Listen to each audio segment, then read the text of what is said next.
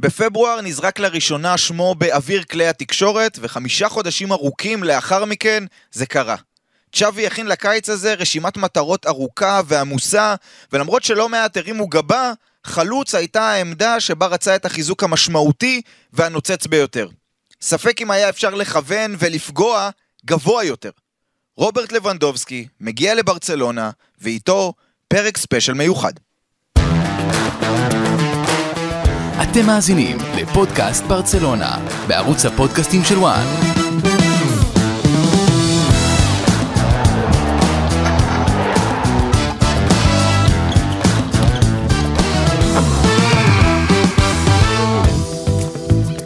פודקאסט ברצלונה, אה, תכננו מאחורי הקלעים, מה שנקרא, אה, לעשות פודקאסט בהמשך השבוע, אחרי משחק ההכנה הראשון נגד אינטר מיאמי, המסע בארצות הברית, אה, ואני בעצמי בפודקאסט הקודם אמרתי שאני לא מאמין שזה ייסגר כל כך מהר, אבל עמית לבנטל, ניסים חליבה, זה קרה. רוברט לבנדובסקי בברצלונה. מדהים.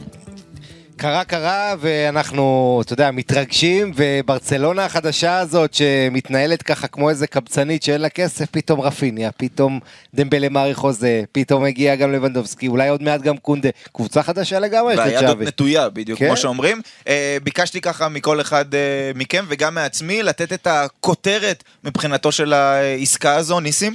תראה, הכותרת בגדול, כמו שרשמנו פה בסוגריים, זה בלתי ייאמן, כי זה באמת בלתי ייאמן, אבל זה, זה מעבר לבלתי ייאמן, זה, זה בלתי נתפס אפילו, אם אתה מסתכל חודש וחצי, חודשיים אחורה. חודשיים אחורה, אני חושב שכולם, בלי יוצא מהכלל, א', קטלו את ברצלונה, הספידו אותה ברמות האלה, ובנוסף לזה, גם היללו את ריאל מדריד.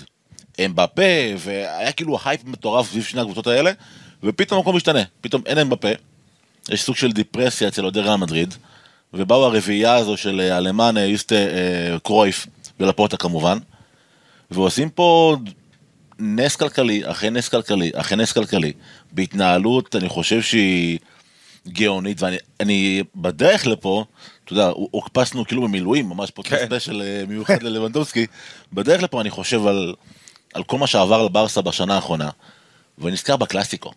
אני חושב שהקלאסיקו, ההוא, היה מעין נקודת מפנה, 4-0. כן, שהכל התעורר, ומפה כולם נתנו, נתנו בכל הכוח בכל הגז- בכל הגזרות. ומה שקרה עם לבנדובסקי, אתה יודע, במאי פיני זהבי היה בחנות של ברסה, וקנה אה, עשר חולצות עם המספר תשע, והשם לבנדובסקי. והיו כל כך בטוחים בברסה שזה הולך לקרות, הביטחון שם בדבר הזה, ושמענו הכחשות, ועוד פעם הכחשות, ועוד פעם- עוד פעם הכחשות מצד ביירן מינכן, ואני חושב שזה גם מסר ל...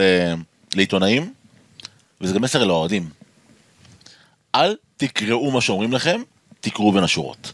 תנסו להבין לאיפה, מה הטרנד, לאיפה הדברים זורמים. כי ביירן היו חד משמעיים. אין מכירה, היא לא תקרה, כן? לא תהיה. ב- לבנדובסקי נשאר כן או כן, הם אמרו. בדיוק, כן או כן, כן. וזה מחזיר אותך גם עכשיו לה- להכחשות על קריסטיאנו רונלדו אגב, שזה גם, נכון, אני לוקח את זה ב- לגמרי. בערבון מאוד מאוד מאוד מוגבל. אני יודע שמנדש מדבר איתם ברמה כמעט יומית, אמ, ככה לפחות אני קורא. אבל לגבי, לגבי לבנדובסקי, נעשה פה משהו שהוא, אני חושב שידברו עליו עוד, עוד, עוד שנים קדימה. אמרת, בלתי נתפס. אחרי מסי. אה, כן. מסי היה מכת מוות, ולבנדובסקי ורפיניה ודמבלה, אבל בעיקר לבנדובסקי, זה הזרם החדש כן, שנכנס זה, כן. זה גם מתחבר לכותרת שלך, לבנטל, כן. אפרופו מסי. נכון, תראה, מסי, אני, כותרת שלי זה להשכיח את מסי, כי, אתה יודע, רונלדו כשעזב את ריאל מדריד, אז היה כמה שנים שנפלו להם המספרים באיזה 30 גולים, 40 גולים בעונה, אבל אז אה, הגיע אנצ'לוטי והתניע את זה עם בן זמה, עם הצעירים, הברזילאים ובן זמה בעיקר. אה, ברצלונה, אה, אתה יודע, אני חושב, קודם כל, כשאני אומר להשכיח את מסי, אז זה הצד של ברצלונה. יש את הצד של ביירן מינכן, שקצת ניסים נגע בו, ו, ותשמע, מבחינת ביירן עצמה, זה, זה גם כן, סיפ, אפשר לעשות פודקאסט שלם על הצד של ביירן בסיפור היא הזה. תצטרך להשכיח ש- את לבנדובסקי. שהיא צריכה להשכיח, ולא לא רק זה, מי שיגיע עכשיו, אם נגיד מגיע רונלדו, ותוך שנה הוא אלוף אירופה עם ביירן, יגידו, זה יעמיד את כל ההישגים של לבנדובסקי עם ביירן בצד ש... אה, כל חלוץ טוב אולי יצליח בביירן עם הכלים סביבו. זאת אומרת, מה יקרה בשנה אחרי עם המחליף שלו, איך ביירן תראה, אולי תפסיד את האליפות לדורטמונד, שפתאום עושה קיץ מדהים בשקט בשקט, אה, בהנחה שהיא שומרת על בלינגהם דורטמונד. אז, אז תשמע, אז אני אומר שעוד שנה נקבל פרספקטיבה, ויכול להיות שביירן תיפול בעונה הקרובה, וצריך להגיד, ההנהלה של ביירן, שהזכיר פה ניסים את כל ההתחייבויות של אוליבר קאן, חסן סאליחמידז'יץ', הרברט היינר, הנשיא, כל האנשים בביירן שדיברו, ב, אתה יודע, צורה בטוחה, וכשזה היה הנס ורומיניגה, והנס היה אומר משהו, זה היה קורה. וכל אוהד ביירן היה יודע שמילה של הנס זה מילה, והוא האיש האחראי. ועכשיו כל הנהלה החדשה הזאת פה, אה, סליאמג'יץ' כאן, אתה יודע, זה כולם כמה שנים, ועדיין משלמים שכר לימוד, ויש תחושה מאוד חזקה אצל הרבה אוהדי ביירן שהם כושלים, ושהם עושים עבודה לא טובה בשוק ובכלל. הניהול מועדון שלהם לא טוב, לא מעט שחקנים נפילות, מרק רוקה ואחרים של, שלא הסתדרו. אה, בקיצור, מה שאני בא להגיד זה שמאוד מעניין בגרסה של, ברסה, אה, של ביירן. אנחנו פה מתרכזים, מתרכזים בגרסה של ברסה. ברסה עזב מסי וכל העונה האחרונה הייתה, אוהדי ברסה היו מפורקים, הם כאילו ראו את הקבוצה שלהם אבל לא, לא ראו אותה באמת. הרגישו שמשהו חזה, חסר, זה לא אמיתי, הם לא ידעו, חצי מהלב שלהם היה בפריז, לפזול מה עושה פריז עם מסי. זאת אומרת, לקח להם זמן להתרגל, רק כשצ'אבי החליף את קומן הם באמת נכנסו לעניינים. ואז היה אותו קלאסיקו שניסים מדבר עליו, אבל אובייקטיבית, הכובש המצטיין של ברסה עונה שעברה 12 שערים ממפיס דה פאי.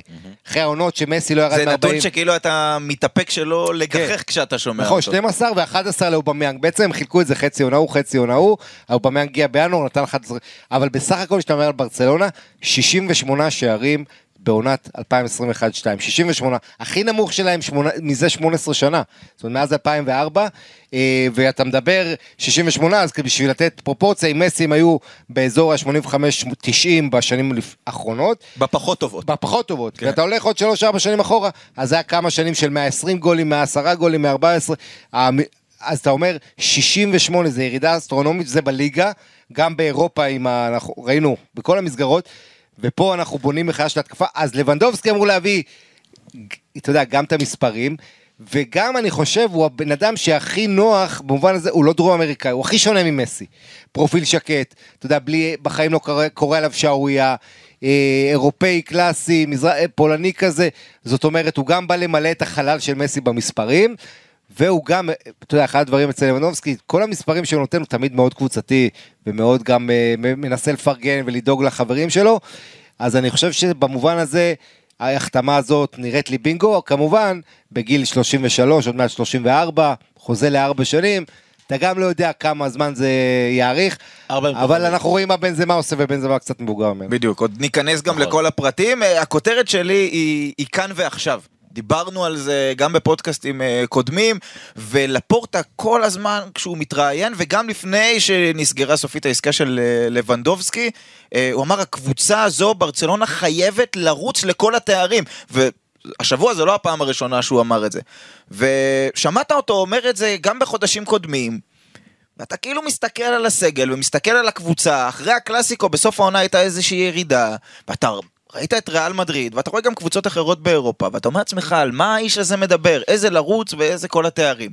ומתחיל הקיץ, והחתמה אחרי החתמה אחרי החתמה, אבל אני שם איזשהו קו, כי עם כל הכבוד לקריסטנסן שמגיע מצ'לסי, ולקסיה שמגיע ממילאן, ולרפיניה שמגיע מליץ, ודמבלה שנשאר, ההחתמה הזו של רוברט לבנדובסקי אומרת, אנחנו רוצים הצלחה, לא אנחנו רוצים, המטרה היא, רוצים זה נחמד, כולם יכולות לרצות, גם אתלטיקו יכולה לרוץ לאליפות או ל- לכוון. המילה אלופה. רוצים בצריכים. בדיוק, המטרה שכתובה על העונה הזו היא א', אני משדרג את זה. דיברנו בתוכניות קודמות, המטרה היא לרוץ לאליפות? לא. המטרה היא חד משמעית לזכות באליפות. אתה לא מביא את רוברט לבנדובסקי. אמרת את הגיל שלו, הוא בסוף הקריירה, הוא גם לא מגיע. הוא לא מגיע כדי להתחרות על האליפות. הוא מגיע כדי לזכות באליפות, ואם עד ההחתמה הזו היה אפשר להגיד, אוקיי, והמטרה תהיה שמינית, רבע גמר ליגת אלופות, המטרה הראשונית כן היא להגיע לנוקאוט, בטח אחרי שנה שעברה. אבל כשיש לך את רוברט לבנדובסקי בשפיץ, המטרה היא להגיע כמה שיותר רחוק, וזה נוקאוט, אי אפשר לדעת. יקרה, לא יקרה, אני לא אגיד, זה גם נורא תלוי איך זה קורה בדרך, אבל ההחתמה הזו, שוב, ההחתמות האחרות הן החתמות שאתה גם יכול להגיד, זה שחקנים שהם מגיעים בפורמה טובה, אבל הם בני 25, 26, רוב ההחתמות, גם דמבלה לבנדובסקי זה שנשאר. השחקן הרביעי הכי מבוגר בהיסטוריה שברסה מחתימה. וואו. אתה יודע, המועדון לא נוהג להחתים הרבה. אגב, האחרון שהוחתם בגיל מבוגר כזה או יותר זה טורם ב-2006. זה, זה כמעט לא נעשות החתמות בגיל הזה, וכמו שאתה אומר, אה, אתה יודע, יש הרבה אוהדים של ברצלונה או ריאל מדריד שמאוד מתעצבנים, שאני מזכיר את הקבוצה השנואה היריבה, אבל אני לא עושה את זה בשביל להקנית, אני עושה את זה כי אין מה לעשות. זה, אתה לא יכול להתעלם, אתה יודע, אם אתה רק פונה כל החיים ימינה, אתה נוסע במעגלים. אתה, לא, אתה תמיד צריך לראות גם שמאלה מה קורה, לאזן, והתגובות בברסה וריאל זה מה קורה גם בצד שני. וההצלחה הצ- העצומה של ריאל מדריד גרמה גם לברסה להבין שחייבים להתעורר. אה, גם מחוץ למגרש, כל מה שקשור לאיצטדיון, לדברים עתידיים עסקיים, כי ברסה במצב מחוץ למגרש קטסטרופלי כלכלית. אה, וגם הדברים, אתה יודע, לבנות קבוצה. עכשיו, אני רוצה רק להזכיר לכם, צ'אבי נסע לברצלונה לפגוש את ארלינג הולנד. אה, דיברו על אמבפה והולנד לריאל מדריד, או הולנד לברצלונה. לבנדובסקי בשנים האחרונות מקושר לריאל מדריד עד שבן זמה התחיל להפציץ. זאת אומרת, כדורגל זה מה שיש מצוי, ומה שאתה יכול להביא שהוא רלוונטי. אם היית שואל אותה מה האופציה הראשונה שלהם, אני לא חושב שזו הייתה לבנדובסקי, יש את הולנד, כמובן ריאל עם אמבפה. אה, כן, גם, אבל, גם ברסה אבל הולנד, עליו. אם הולנד היה מגיע, והיו גם שמות בדרג קצת יותר נמוך בתחילת הקיץ, או לפני, דיברו על קרימה דיימי אולי נכון, שיגיע, אלה היו החתמות. הולנד הוא, הוא כן מתקרב קצת יותר ללבנדובסקי מבחינת יצירת הציפיות, ועדיין יש לך איזשהו סימן שאלה של אוקיי, כן, הוא כן, הצליח כן. תקופה לא, קצרה ש- בגרמניה. לבנדובסקי שבע עונות רצופות של מעל 40 גולים, עונה אחרונה 50 שערים, אה, 35 בליגה, 13 ליגת אלופות, שניים ב- בסופרקופ הגרמני, הסופרקופ הגרמני, זאת אומרת 50 שערים, אה, בלי פנדלים, 0.94 גולים למשחק, ארבעה איומים, אחוזי המרה, ניצול מצבים טובים, ואתה יודע, השאלה פה, המרכזית, תראה, לבנדובסקי, אה, יש עליו כמה דברים מעניינים. קודם כל, אתה יודע, הוא כל הקריירה, כל העשור הזה בגרמניה. אה, בגרמנית, קרוב לבית שלו, פולין, בעצם כל הח... אני אמרתי, כתבתי לך אתמול, אורי, הוא בחיים שלו לא שיחק ליגה של 38 מחזורים, לבנדובסקי. כן, שלא ישפוך לאגר בסוף. כן, אבל, סגל עמוק. אבל אתה יודע, ברצינות, זה שחקן שהוא הפולני הגדול ביותר, ואתה אומר, בטח בדורנו, אני לא אכנס לדיוני 80's ו-70's, אבל אתה אומר, לבנדובסקי, כל הקריירה הציעו עליו 4 מיליון יורו. דורטמונד שילמו ללך פוזנן, 4.25, משהו כזה, ואתה יודע, וגרושים, כאילו, שחקן הפולני הכי טוב, שלא הוציאו עליו באמת כסף, כי הוא הגיע לביירן חינם. אז הנה עכשיו, גם הוא שובר את השיא להעברה לשחקן פולני. אה, כן, 50 מיליון יורו, השיא היה שייך לפיונטק, שהם הגנו על מילאן. אה, אבל אתה אומר לעצמך, ביירן מינכן, בשנים האחרונות היינו רגילים שביירן נותנת בראש לברסה עם לבנדובסקי, וחלק מהעניין זה שמולר, לבנדובסקי, התיאום הזה ביניהם, מולר הרי כל עונה נותן 20 משהו בישולים. נכון. לבנדובסקי צריך למצוא את רפיניה, את דמבלה. עוד נגיע לזה, את ה... כן. בדיוק, אנחנו, אז, אז מאוד מעניין לראות את ההשתלבות שלו, אבל, אה, אתה יודע, מבחינה מקצועית ורעב, הוא שם, ואני חושב שהוא ח- מחזיר את ברסה, אה, ואתה יודע, נותן לאוהדים שלה את האמונה שהם חזרו למשחק. ניסים, בואו ננסה לרגע להיכנס, תכף נדבר על למה ברסה רוצה את לבנדובסקי, למרות שזה נשמע obvious, אבל למה לבנדובסקי רוצה להגיע לברצלונה? בסיטואציה שבה ביירן נמצאת מבחינה מקצועית, בסיטואציה שבה ברסה נמצאת, בואו ננסה להיכנס לראש שלו, למה הוא מקבל את ההחלטה הזו, ולא רק מקבל את ההחלטה, גם לוחץ על הגז בכל הכוח כדי שזה יקרה. אמ, יש לזה המון המון תשובות, מהיחס שהוא קיבל בביירן מינכן, נתחיל מזה. הוא לא רצה לעזוב, בתכלס, הוא לא אמר, הוא לא בא בריש גלי ואמר אני רוצה לעזוב. הוא אמר, חבר'ה, החוזה שלי נגמר 2023, אני רוצה להאריך חוזה לטווח ארוך, בואו נדבר. לא דיברו איתו, לא קיבל אף הצעה מביירן מינכן. וזה גרם לו להרגיש שאולי התחילו כבר את התהליך של למצוא את למדובסקי 2. הלאה, נוניאז, you name it. אז ש- שם, שם התחיל הקרע. אבל מעבר לזה, אתה יודע, אני, אני בטוח שהוא מסתכל אחורה על, אה, על קריסטיאנו ועל לאו מסי, ושוב, הוא לא ב-level הזה, הוא, הוא הגול השלישי הטוב באירופה ב, בעשור האחרון. אבל הוא לא ב-level הזה, אבל הוא עדיין... אל תשכח אבל את הסיפור של כדור הזהב, זהו, שביטלו אותו, בדיוק. שזה היה עלבון. וכדור לא הזהב היו היה ס- אמור להיות כן. שלו, אך ורק, כי זו הייתה אה. עונה כל כך חריגה, שאמרו, אוקיי, בוא ניתן את הכדור זהב לשחקן מהבונדסליגה, לא בגלל הבונדסליגה, בזכות הצ'מפיונס ליג. ב-2020 אתה כן, מדבר, אבל כן, הסיפור וגם אז. שבגלל שחלק מהליגות הרי לא חודשו, הרי היה קורונה, וכל ליגה עשתה את התקנות שלה, ובצרפת והולנד למשל, החליטו שלא מחדשים את הליגה, ואז אמרו, אתה יודע, בצרפת, שם בבלון דור, בפרנס פוטבול והכל, אמרו, אנחנו לא מחלקים את זה, כי אין כאילו תנאים שוויוניים, לא ידעו עדיין, כשהחליטו את זה, איך תראה העונה. וכמה ביירן תבלוט, וכמה בדיעבד זאת תראה החלטה אומללה, אבל יצא ככה שלבנובסקי הכי טוב באותה שנה, וגם שנה אחרי זה, ואז מסי קיבל כי הוא זכה עם ארגנטינה, לא ניכנס לוויכוח, אבל איכשהו שנתיים שכולם מסכימים שלבנדובסקי החלוץ הכי טוב בעולם. והוא לא מקבל והוא לא את זה. מקבל, הוא נכון. קיבל את דה בסט של פיפא, נכון. שזה, אתה יודע, פרס פחות יוקרתי. כן. אבל אני חושב שבגדול יש פה שתי סיבות. הסיבה האחת זה צ'אבי, והסיבה השנייה, אמ, הייתי רוצה להגיד ההנהלה של ברצלונה, אבל תוך כדי שאני חושב על זה, אני מסתכל על זה מסקופ הרבה יותר גבוה ורחב. אני חושב שריאל מדריד וברצלונה הם המ- המועדונים הטובים ביותר בעולם, בגלל, בזכות, סליחה, האוהדים שלהם. המבנה הזה של בחירה לנשיאות, אמ, ממש מכריח את המועדון, כמו שאתה אמרת אורי, כאן ועכשיו, מכריח את המועדון לעשות את המקסימום ולצאת החוצה מהגבולות, פוש דה אנבלופ כל הזמן, בשביל לייצר עוד ועוד ועוד ועוד גדולה למועדון. אתה לא יכול אה, לנוח על אה, זרי הדפנה כמו שעושים ביונייטד לצורך העניין, אתה חייב כאן ועכשיו. אני חושב שהשילוב הזה של לפורטה שהגיע, עם האנשים שהוא הביא, עם החזון הספורטיבי שהוא הציג, אתה יודע, דיברנו, על לפורטה, והמילה הזו חזון, חזון זה לא משהו שאתה חושב עליו, זה משהו שאתה מציג אותו, אתה צריך להציג אותו בצורה כל כך משכנעת, שכולם ישתכנעו. וזה למה רפיניה ויתר על אה, להישאר בפרימייר ליג.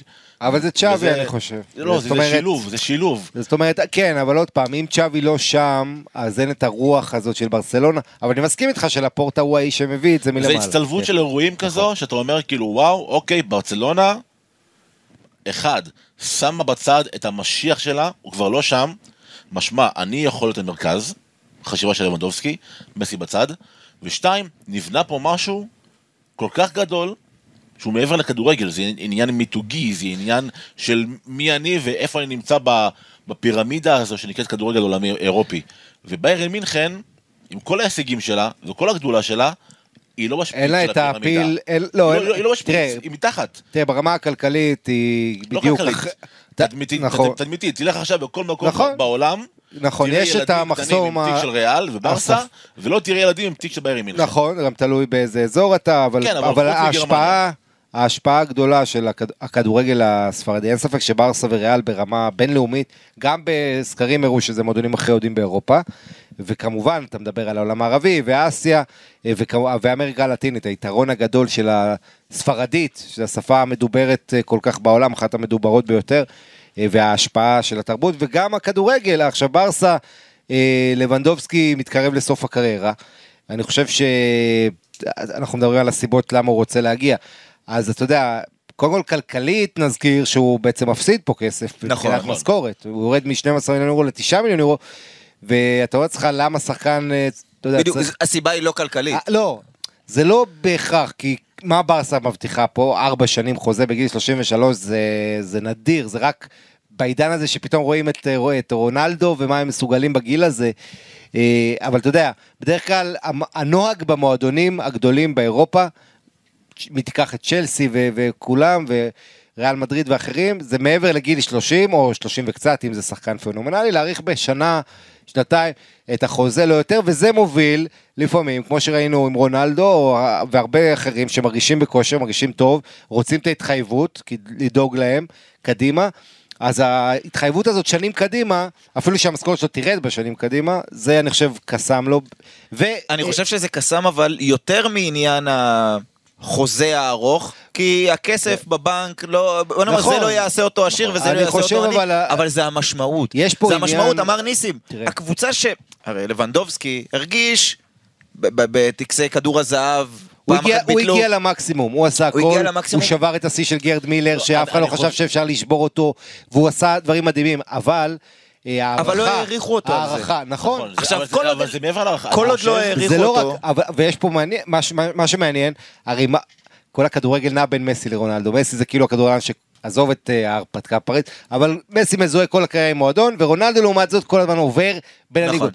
ופה לבנדובסקי, אנחנו מסתכלים עליו, טוב, הוא שחק בליגה הזאת שיש בה שלוש פסיק משהו גולים למשחק, בקבוצה שמפציצה כמה שהיא רוצה, אין לו בעצם בליגה לא תחרותית, שבה אין עשר שנים אלופה, ואז אתה אומר לעצמך, עכשיו כשהוא עובר לברסה, זה יגרום להמון השוואות, שיהיו יהיו גם מאוד פופוליסטיות, אתה יודע, אה, ינסו להשוות, אם הוא פה שם גולים, מה זה אומר על הליגה שם, אתה יודע, אבל זה הולך להיות מאוד מעניין לראות אותו באמת בליגה אחרת, בשפה אחרת, תרבות אחרת, וזה מרת... כמובן מרתק. יש לי הערה אחרונה לגבי לבנדובסקי, אתה מסתכל על... לא, לא אחרונה על לבנדובסקי, כי יש לנו עוד פרק שלם. בדיון הזה, כן. על- על למה הוא רצה. אתה מסתכל על אירופה, על ה top five, ואם אתה מחלק את זה נגיד למשולש בעל חמש אה, ליגות, לצורך העניין, אז אה, ספרד ואנגליה הם בטופ, ומתחתן כל השאר, שזה נכון. איטליה, אה, אה, גרמניה וצרפת. ואני חושב ששחקן היום, מהטופ, מהמינוס שלוש האלה, מגרמניה, איטליה וצרפת, שהוא חושב על העתיד שלו, הוא מסתכל איפה אני רוצה לעבור בשביל לזכות בליגת האלופות, הוא ילך לספרד. למה? אחד, כי הליגה האנגלית הרבה יותר תחרותית, הרבה יותר שוחקת, ואנחנו רואים מה קורה לקבוצות אנגליות שמגיעות ל Champions League, הן בחלקן קורסות, ויש את ה... אמ, יש לך בספרד שילוב של גם תהילה, גם סבירות מאוד מאוד גבוהה שתגיע ל top 4 של, Champions- של ליגת האלופות, אוויר וגם- טוב. ו- וגם מהחיים כמובן, אבל גם אין את העומס ואת ה pressure ואת, ה- ואת השחיקה שקיימת בפרימייר ליג. ולכן אני גם חושב ששחקנים, קוסם להם יותר המעבר הזה לספרד, וזה למה לבנדוסקי בחר לצורך העניין. כי אם הוא יעבור לפריז, זה כאילו הוא נשאר בונדסליגה, בתכלס. נכון, אז הוא היה נותן עוד גולים עוד 40 בפריז. גולים והכל אולי טוב. זוכה נכון. איתם בליגת האלופות, אולי לא, הוא ראה אותם ואם הוא קורסים עובר במאניטיים. לצ'מפיונס ליג, אוקיי, שום דבר לא מבטיח לו, נגיד אם הוא עובר לא יודע, ליונייטד, או לטוטנאם, או אפילו לליברפול בצורה מסוימת, אני- שום דבר לא מבטיח לו שהוא יגיע לרמת הגבוהות של הצ'מפיונס ליג, ואולי אפילו הטופ 4 בפרימייר ליג, תהיה מלחמה מטורפת. אין לך ביטחון. נכון, יש לך, יש לך בספרד אצל הגדולות את הביטחון, אתה יודע, בספרד, מה שמעניין, התחתית הרבה פחות צפויה מבליגות הגדולות האחרות. נכון. זאת אומרת, יש תחרות הרבה יותר גדולה למטה, אתה לא יכול לדעת מי ירדו בתחילת עונה. ודווקא ה top 4 איכשהו היא יותר סביליה אתלטיקו, איך, ש- סביליה גם נכנסה קצת למרות שהיא בספק, כן. אבל אתלטיקו בר, אה, ברסה וריאל שם, אז זה נותן לך יותר את השקט לליגת אלופות. נכון. אבל אותי מעניין אגב הצד המסחרי פה. אה, ואתה, אתה יודע, ואתה שואל על, עכשיו אנחנו מגיעים לצד הבא, על ברסה, נכון? נכון. הסיבות למה ברסה. אני אוהב אז- שאתה מקדם אותנו אה, בלילה. כן, זה אתה בזמן רואה, נכון. זה, זה הצד הראש שלי, הצד השני כעורך. כן. אבל, אבל אני אומר שה... כי כאילו כולם יגידו, ברור שברצלונה תרצה את לבנדובסקי, אבל תכף נדבר גם על סימני שאלה והרמות גבה וכולי, אבל, תראה, אבל העניין- יש, יש סיבות מעבר לזה שהוא אה, רוברט לבנדובסקי, לזה שהוא אתה- מגיע. נכון, עכשיו תראה, העניין עם לבנדובסקי שהוא הוא, פולני, אתה יודע, כ... אה, הוא מדבר, הוא, אתה נרדם עוד לפני שהוא משלים משפט. הוא הכל חו... אה, הכי רחוק מהכוכב הדרום אמריקאי, מהמסי, מהנאמר, ואני מדבר בפן המסחרי, למכור חולצות. כמה חולצות לבנדובסקי אתה מוכר לעומת נאמר, אפילו אתה מביא היום את נאמר. שאלה אין- מעניינת. שיש לך 200 200 מיליון ברזילאים גם, ואתה יודע, כל העולם בשג... אז, אז פולין, אתה יודע, זה לא שיש מעט פולנים, יש 50 מיליון, ולבנדובסקי ב- בבוואריה גם הוא פופולרי וזה. כן, אבל בברצלונה אבל יש אין משהו... מה להשוות את הפופולריות שלו, אתה יודע, אנשים לא באים, משתגעים ביציע עם לבנדובסקי, גם אם הוא נותן 40 גולים. זהו, אולי, אולי הפעם כן. אתה יודע, אתמול ראיתי השוואה מצחיקה, משעשעת, אבל עדיין השוואה. אה, פוסט של פבריציו רומנו, Here we go על מסי בפריז, ו-Here we go על לבנדובסקי ב-. בלייקים אתה מדבר. כן, וזה עקף אותו כאילו בכמה... מי. עקף את מי? מסי, לבנדובסקי את מסי. לבנדובסקי עקף את מסי. לבנדובסקי עקף את- מסי. אני חושב שאוהדי ברסה, האמיתיים, וגם הלא אמיתיים, אלה כן. שאוהדים על הדרך, קיבלו כל כך הרבה כאפות בשנתיים האחרונות, שפתאום לבנדובסקי נראה להם כמו... זה כל השונאים גם של ביירן, אל תשכח. שזה כל גרמניה. ממש ככה, הוא נראה להם משיח. כן, אה, מי תשמע, שמחזיר אותם לקדמת הבמה, זה לא דמבלה, זה לא רפיניה, הבעיה היחידה של אוהדי. ברסה זה שהם החזיקו, כשמסי התחרה עם לבנדובסקי על התארים בכדור, שחקן אז היה להם את כל הטיעונים לטובת מסי. עכשיו אה, הם יראו קצת, אה, יזכירו להם את מה שהם אמרו על לבנדובסקי. כן? אז יש כמה נקודות קטנות. קודם כל, חיפש לפורטה שוב, עם כל הכבוד, ואני חוזר על זה, לרפיניה, ולקסיה, ולקריסטנסן, וגם אם יביאו את קונדה, וגם אם יביאו את ברנרדו סילבה, אף אחד מהשמות האלה הוא לא האמצעי בפוסטר. כשאתה שם חמישה, כן. אתה שם שניים בצדדים, ואחד באמצע, אף אחד הוא לא אחד שאתה שם באמצע. גם פדרי... הוא בדרך לשם, הוא יכול להיות שם אם הוא... לבנדובסקי זה מישהו שאתה יכול לשים באמצע, לא סתם. נכון. דיברנו כל הזמן על הלחץ הזה של ביירן, לסגור את העסקה לפני שהם אה, עושים את ההצגה של השחקנים באיצטדיון, רק שלא ישרקו בוז וכולי. גם לברצלונה היה את הלחץ הזה, כי לפורטה רוצה בארצות הברית, במסע, בשואו אוף הזה, את לבנדובסקי רוצה אותו בקלאסיקו מזכיר- ביום ראשון בבוקר. עכשיו אני רוצה. להזכיר, אני רוצה להזכיר, כשצ'אבי התחיל לאמן אחרי קומן והיה לו קצת בעיית פציעות ואתה יודע, לא היה את דמבלה, לא היה את ממפיס, לא, אה, לא היו את הכלים האלה, הוא שיחק שם עם עבדה, עם. פרק ג'וטקלה, והיה שם שלישייה, אתה יודע, ש- שאתה אומר זה ברצלונה, ותראה עכשיו, רפיניה אה, אה, מוכתם, אה, פתאום גם אנסו פאטי שאתה יודע, שם צריך עוד ל... פתאום יש לך התקפה, גם עומק, ואתה יודע, הרבה מדברים על הקורונה, אנחנו... אגב, אם אפשר מילה על העניין הזה, אני רואה עכשיו בקיץ מה קורה עם הקורונה, יש לך טור דה פרנס, פורמולה 1, כל מיני ענפים, ואתה אומר לעצמך, כבר עברנו את הקורונה, אבל הם עדיין, אתה יודע, מי שנדבק היה בזה, פתאום, הם עדיין חיים במשטר הזה, ולכן גם בכדורגל, כל עוד אנחנו בתקנות האלה, שאתה היית בסביבה, שאתה נדבק ואתה צריך עכשיו להיות בבידוד, אז אתה צריך סגל רחב להתמודד עם זה, ועל כל עמדה ברסה פה, אה, אתה יודע, מעמיקה מאוד. אל תשכח, גם בשנים הגדולות של פפ, לברסה לא היה סגל עמוק. תמיד, אתה יודע, השחקן, ה... אולי שנה, שנתיים כן, אבל כמעט כל השנים ברסה, עד השחקן ה-16 כבר הייתה ככה בעור שיניה, אה, היה היררכיה ברורה. אז זה מאוד מעניין, אבל אני רוצה לחזור עוד פעם, ברסה עם כל הכמות שערים של לבנדובסקי, ובאמת זה טוב וזה, אני חושב שעדיין, כמו שאמרנו, עם הפנים קדימה, להביא, לנעול את ההגנה, עם כל הכבוד לקריסטנסן ומי שהגיע. כן, קונטה בדרך. אה, זהו, אז זה קונדה זה ההבדל הגדול, ולדעתי, קונדה יעשה את ההבדל הגדול, כי בעיניי גם פריס סן ג'רמן אין לה הגנה מספיק טובה. וגם דיברת על הצד המסחרי. ופריס לדעתי צריכים את קונדה אגב, והוא צרפתי, אתה יודע. בונים שם משהו, אני אגב מאוד אוהב את מה שקורה בפריז, אני רוצה גם לדבר על זה בקטנה אחרי כן. זה, אבל אני חושב שלפורטה הוא היסטוריון בצורה מסוימת, מבחינת התפיסה שלו על הכדורגל, והוא מבין שמסי וקריסטיאנו עיוותו את המשחק לחלוטין.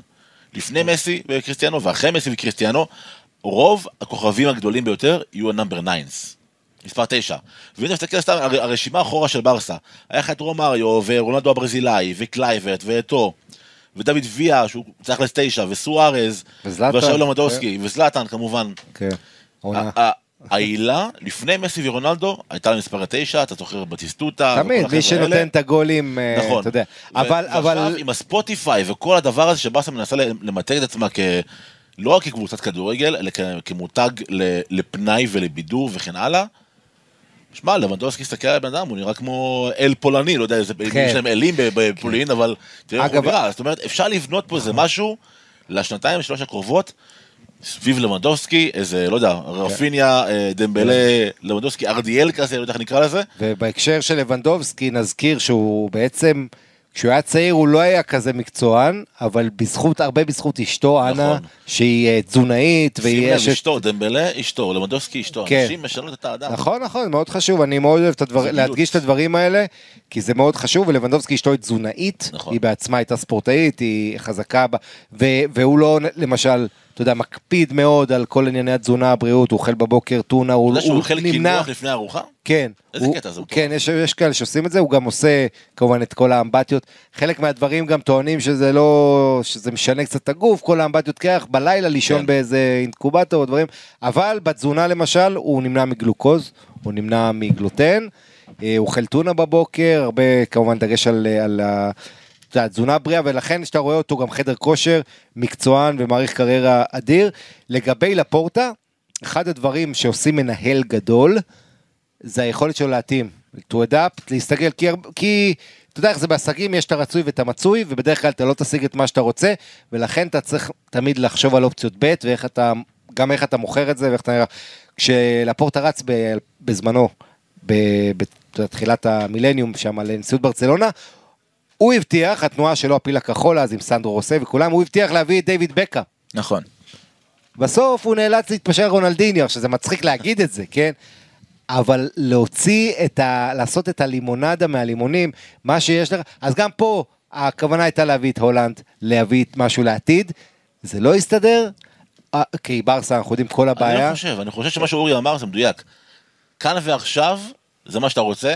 כן, אבל והולנד זה לא. לא כאן ועכשיו, הולנד זה לא, אולי. אני, לא, לא. אני מסכים לא, עם, לא, אני מסכים האופציה. הראשונה שלו הייתה הולנד. אני לא משוכנע בזה. כן, ככה, כן, כן. ככה גם לי זה נראה, צ'אבי- אבל... צ'אבי נפגש איתו. נכון. אה, אבל אני פשוט לא בטוח, אתה יודע מה, אני- בוא, בוא נלך אה, ישר לנקודה. מה היה עדיף לברצלונה, להחתים את הולנד או להחתים את לבנדובסקי? קח בחשבון גם את עניין הכסף שיש לא, מסביב זה- זה והשכר. אנחנו לא אני יודעים. אומר חד וחלק לבנדובסקי, בעיניי לפחות. יכול להיות, תראה, לבנדובסקי מביא לך קבלות שהוא סקורר אדיר, ואתה יודע, איפה שהוא לא היה, עם כל מאמן שהוא לא היה, בכל סגנון. אני לא רוצה לנכס אה, מה שנקרא... לא נפצע. בדיוק. אה, אהלנד עכשיו כשהוא מגיע... אבל יש לו מונדיאל בפולין. נכון, יש כל מיני סימני שאלה, היה קצת פצוע וכולי. רוברט לבנדובסקי, הלכתי לדוח הפציעות שלו, לאורך כל הקריירה לא הייתה עונה אחת שהוא נעדר בה יותר מחודש, שהוא מדהים. הפסיד יותר משישה נכון, משחקים. זה לא רק עכשיו כשהוא מבוגר אז הוא שומר על עצמו בצורה, אה, בצורה אדירה, זה גם לאורך הקריירה וזה גם משהו שהוא מן הסתם לגמרי. מאוד מאוד משמעותי. אה, בואו נדבר על, על התהליך הזה שהוביל אותנו בסופו של דבר לאותה אה, שיחה לילית שדיבר עליה אה, פיני זהבי עם אה, סליאמיצ'יץ' ועם הלמן, שננעלה בעצם, בה ננעלה בעצם העסקה. קדם לזה תהליך מאוד מעניין במשא ומתן, שבעיניי הוא masterpiece מבחינת פיני זהבי ואיך שהוא הצליח לנהל את זה. כי אם אנחנו חוזרים ככה חודשיים ומשהו אחורה, זה התחיל בפיצוץ ענק. זאת אומרת, ולדעתי הכל היה מתוכנן. פיני זהבי יצא ודיבר ואמר, הוא לא רוצה להיות בביירן מינכן, הוא רוצה ללכת והוא רוצה ללכת לברצלונה, ואז אמרו, טוב, זה סוכן, הוא רוצה למשוך קצת כסף בשביל הארכת חוזה וכולי, ואז לבנדובסקי יצא ודיבר בעצמו, וגם הוא הלך והחריף את הדברים שלו, עד שהוא בסופו של דבר אמר, ברצלונה גם זה היעד, לא רק אני רוצה לעזוב, אלא ברצלונה זה היעד, והציטוט אולי הכי מפורסם, משהו בימת, כן. אני כבר לא רוצה להיות כאן, ואז... שינוי אסטרטגיה. עצבנו את uh, ביירן, הם עכשיו כאילו מבינים שהם ב- ב- בבעיה ובצרות, ובתגובה גם אמרתם. הם אומרים, לא, לא, הוא יישאר פה, בטוח, יש לו חוזה והוא ישלים אותו, ואז פתאום ראית את לבנדובסקי מתחיל להתראיין ברגע אחד, ומנמיכים את הלהבות. פיני מס- מפסיק להתראיין, והוא מתחיל להתראיין ואומר, לא כל כך הבינו אותי, אה, זה מה שטוב לכל הצדדים, יש לי רק שנה בחוזה, אז מה שיצא טוב לי ומה שיצא טוב למועדון וכולי, והאסטרטגיה הזו בסופו של דבר, אני חושב שאולי כולם חשבו שזה ייגמר טיפ-טיפה לפני, לפני האימונים, אבל ברגע שהתחילו האימונים וכבר היה את העניין של המסע וכולי, הבינו כולם שזה, שזה כבר לא יכול להימשך ושזה חייב לקרות, ופה מבחינת אה, פיני זהבי, שלפי הפרסומים אמור לקבל אה, עמלה של אה, 20 מיליון אירו על העסקה הזו, מחולקת בקטנה, לארבע, כן, בקטנה. חמישה מיליון אירו לשנה, מה שנקרא, אה, הוא אחד המנצחים הגדולים. הוא המנצח. של הדבר הוא- הזה. הוא ורוברט. אגב, הוא אמר, שזה מצחיק, הוא התראיין עכשיו, והוא אמר, אני שמח שהגענו לעסקה שבה כולם מנצחים. כן. כולם מנצחים? אני לא בטוח, אני רואה איזה קבוצה בגרמניה שלא ממש ניצחה. לא, כולם מנצחים מבחינתו. אני חושב שגם... תראה, ב- ביירן לא ניצחה, אבל ביירן הגיע פה למצב שאין ברירה. אתה יודע, אם בא אליך שחקן ואומר אני רוצה לעזוב, אתה מחויב לעשות כל מה שצריך בשביל למקסם את המצב הזה. אתה לא יכול להשאיר שחקן שלא רוצה להישאר אצלך, זה. הכוח אצל השחקנים. זה לבנטל אומר הרבה ב transfer הכוח market. אצל השחקנים. ראינו את זה גם עם קיליאן אמבפה. אתה לא יכול להשאיר שחקן שהוא לא מרוצה, ובטח ובטח שהוא הכוכב שלך ויכול להרעיל לך את חדר ההלבשה ולפגוע. הבעיה היא, תראה, בסוף ביירן יוצאת בכבוד, כי כאילו שיחקה אותה קשה במשא ומתן, וברסה לקח לה זמן, הציע כמה הצעות, נכון. ולהוציא ובסוף הם גם 50 העלו מיליון קצת. יורו. אה, זה הרכש הכי יקר, זאת אומרת המכירה הכי יקרה בהיסטוריה של, ברצל, של ביירן מינכן, אל תשכחו, היא לא מכרה אף פעם שחקן בסכום כזה. ו- וצריך להגיד, אבל לא נכנסת לטופ 10 רכישות של ברצלונה. שזה לרעת ברצלונה, אני אומר, כי יש שם כמה רכישות נכון, בטופ 10 נכון. לפניו, שזה הזיה. מצד שני, סעדיו מאנה, שהוא גם הגיע בגיל איזה 30, אחרי שליברפול מכרו לביירן באותו מחיר שהם קנו אותו מסרטנטון, אז אתה יכול להגיד שגם ש- שם, אתה יודע, בערך אותו דבר נעשה. אה, ביירן מינכן כמובן צריכה אולי דליכט לפי הדיווחים, לחזק את ההגנה אחרי העזיבה של זולה. ושימו לב, זה גם מוטיב חוזר אצל ביירן, ההתנהלות הזאת, אה, מה שהיה עם זולה, דומה קצת ללבנדובסקי, ראוותנות כזאת, איזה ככה משחקים אותה, לא צריכים אותך, לא באמת ממהרים להגיש הצעה כשה, כשהסוכן מבקש, אה, והשחקן מקבל את הרושם שלא לוקחים אותו ברצינות. ו... נגעת במחיר לבנטל. כן. 45 מיליון אירו, פלוס 5 מיליון אה, בבונוסים, מדווחים על בונוסים אה, קשים להשגה, אבל לא זה מה שכנראה יעשה את ההבדל, 45 או 50. אה, האם, האם זה שווה? לברצלונה. אה, האם תראה- זה גבוה מדי? תראה, אחרי שהביאו את אה, רפיניה, זאת אומרת, יש לך 100 מיליון יורו שיצאו ככה תוך זמן קצר, תוסיף את פרן תורס מינואר, אז ברסה מוציאה כסף, ותכף נדבר על מאיפה הכסף. נכון. אה, אבל אה, הייתי אומר לך בתחילת חושב- הקיץ, רוברט אני- לבנדובסקי תראה. בשוק, 45 פלוס 5, שווה או לא תראה, שווה? כדור, כדור, בר, ברצלונה ב-1.2 מיליארד יורו חובות. כל הוצאה כרגע, בטח נוכח הבעיות פרפלי ומה שאנחנו רואים בשנים האחרונות ש, שגרם, שגרם לה להגיע למצב הזה, אתה מרים גבה ותוהה ושואל את השאלות הכלכליות. אבל ספורט וכדורגל זה הדבר היחיד שההצלחה שלך לא נמדדת בחשבון הבנק, אלא בסוף העונה בתארים. ואם האוהדים של ברצה יהיו מרוצים והקבוצה תגיע להישגים, גם הספונסרים קצת יהיו מרוצים, פתאום דברים יגידו עוד שנה אנחנו, יש לנו עוד שנתיים כבר יש אצלנו חדש. זאת אומרת, מהר מאוד המצב רוח בכדורגל משתנה מהאפור, הקודר, לוורוד השמח, ו- וברסה אם היא תחבר הצלחות על המגרש, זה הרבה פעמים מביא גם את ההצלחות מחוץ למגרש, אה, בטח באופן ההתנהלות של המועדון הזה. אני חושב- 45 פלוס 5 ניסים, זה הרבה או קצת? אה, לשחקן שהוא שוב. תכף בן 34. בשוק של היום זה לא הרבה, כי אתה צריך להסתכל על הרבה דברים מעבר, שזה גם ההצלחה של המועדון, מה זה אומר משמעותית אה, כלכלית למועדון. אה, זכייה בצ'מפיונס, למרות שזה נראה, זה לא, לא, לא, לא נראה כזה מופרע כרגע. רק בגלל. שהגיע לבנדובסקי, זה מה שאמרתי נכון, אבל בהתחלה. הגעה לטופ 4, אתה מכניס כבר 150 מיליון אירו, מיליון אירו.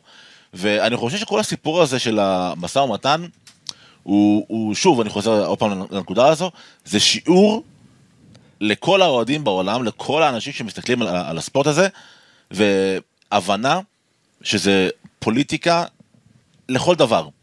יש פה framing, מה שנקרא, נאמר מסר מסוים, וכולם מהדהדים את אותו מסר, וכולם הולכים לפי אותו מסר, וזה בעצם המשא ומתן בתקשורת, ויש משא ומתן מאחורי הקלעים שאולי מעטים יודעים באמת מה נאמר שם. וכל מועדון שם את ה framing שלו, את המסגור של, ה, של המסרים שלו, בשביל אה, להעלות את הרמה שלו ברמה התדמיתית, להיראות חזק מול הקהל שלו, אה, לא להיות חלש במשא ומתן. ואתה יודע, אתה מסתכל פה על על רוברט לבנדובסקי, זה היה משא ומתן של ארבע הצעות, בסך הכל 50 מיליון אירו. לא, יכולת לבוא ולהגיד, שימו 50 מיליון אירו מראש, מה זה משנה כבר 45 או 50? מה זה משנה? אבל זה משנה. ואתה רואה את זה גם היום בפריס סן ג'רמן. אתמול, החתימו שחקן, אוריו קטיקה, שהיה אמור לעבור לניוקאסל, השאלה לעונה עם אופציה לרכישה של 35 מיליון אירו. אני חושב שאנחנו נכנסים פה לאיזו תקופה שהמועדונים הולכים לתוך שפיות כלכלית של כלכלה בר קיימא, כי הם מבינים שהם יכולים לגמור מחר מחרתיים כמו התרסקות אה, כלכלית. קורונה, כן. אה, אתה יודע, כן. פתחה לאנשים את העיניים, אל תשכח את המשמעות של אה, כל ההסדרים של ברסה, ו- וזה באמת יותר חשוב. אתה יודע, מה שתמיד הציבור, שמוכ- מה שמוכר כותרות זה שלפורטה מדבר. כמובן על שחקנים, על לבנדובסקי, מי יגיע, מי לא יגיע רכש, זה תמיד מוכר, אה, אתה יודע, הדברים האלה, מוכר, אה, אה, פעם אמרו, אמרו מוכר עיתונים, היום קליק בייטים וכל כן. לייקים וזה, אבל מה שבאמת חשוב מאחורי הקלעים זה התנהלות הכלכלית, זה, אתה יודע, בוא נגיד ככה, לפורטה עדיין אמר שהוא בונה על ה Super League. של אה, ריאל מדריד, זאת אומרת מבחינתו זה לא שהוא סגור מה האופק הכלכלי, הוא גם בוחן את, את העניינים, הוא לא בטוח, אני חושב שהוא מאוד מאוד חשוב לו למכור את דה יונג ואת ממפיס, לה- להכניס את המאה מיליון יורו האלה אה, בצורה של המכירה של ההולנדים, ואז כיסית את לבנדובסקי ורפיניה, גם מהבחינה הזאת. כמובן ההסדר שברסה הגיע עם Sixth Street, שהמכירה 25 שנה של אחוז מסוים מזכויות השידור, אה, בתמורה לתת לה קצת אורך רוח ו- ונשימה, אבל עדיין המועדון הזה זקוק להבראה, ובמסגרת זה גם השיפוצים של הקמפנו, ו- ו- ועסקי חסות, כל ה Spotify והדבר- כן. והדברים האחרים. כן, אני חושב שברצלונה היא, לא אגיד מושכת זמן, אבל לפורטה יודע שיש לו איזשהו אה, טווח זמן עד שהקאמפ נו וכל המתחם מסביב יהיה מוכן, וזה כבר אמור להיות יצרן הכנסות מאוד מאוד גדול עם הופעות וכולי, ו- והוא יודע שעד אז, בשלוש, ארבע שנים, עד שזה יהיה מוכן, הוא לוקח סוג של סיכון ברמה הכלכלית, תכף אני אסביר למה אולי זה לא כזה סיכון, אבל הוא יודע שהוא צריך לצלוח את התקופה הזו לפני שכסף גדול יוכל להיכנס דרך הדבר הזה. שוב, כי הוא פוליטיקאי, הוא נמצא בתוך מערכת פוליטית. ברסה היא מערכת פוליטית, ריאל מדריד היא מערכת פוליטית. הוא לא יכול לבוא ולהגיד, אוקיי, אני עכשיו יוצא לקמפיין ארוך של הבראה, וארבע שנים נהיה סביליה. לא יסלחו לו על זה, זה לא יעבור. הוא חייב להביא תוצאות איכשהו, כמו שאמרת, כאן ועכשיו, וזה להוציא כסף גדול, ומצד שני, להכניס כסף לטווח ארוך. זה מה שהוא עשה למשל עם, אה, עם סטריט, וכמו שאמר אה, לבנטל, הסופר ליג לא מתה. לא, אנשים חושב- חושבים שכן, אבל היא לא לא. מתה, היא היא לא לא מתה. מתה, היא לא עדיין, מתה, והיא מאחורי אה, הקלעים. לפחות ביובה, ריאל, מדריד ו- ברסה. ו- וברסה הולכות על זה חזק, וכולל איומים, ואתה יודע, יש גם דיונים בבית משפט נכון, וכולי, נכון, נכון. לא להרוג את זה, רק צריך, יש, אני רוצה להגיד ככה בכמה משפטים, כי אחת השאלות, מן הסתם, שאנשים שואלים, ודיברנו על זה קצת בפודקאסטים קודמים, אבל כשמגיע לבנדובסקי אז שוב עולה השאלה, ואתה אומר, איך יכול להיות, הקבוצה הזו היא בצרות כלכליות כל כך כן, גדולות, נכון. איך הם עושים את זה? אז רק אתה יודע, אנחנו גם מנסים להתיימר להבין את זה עד כמה שאפשר שוב, הכל לעומת נסמך אחרים. על זה שגם דה יונג נמכר למאנצ'סטר יונייטד ב-80 80 ומשהו מיליון, 85, כן.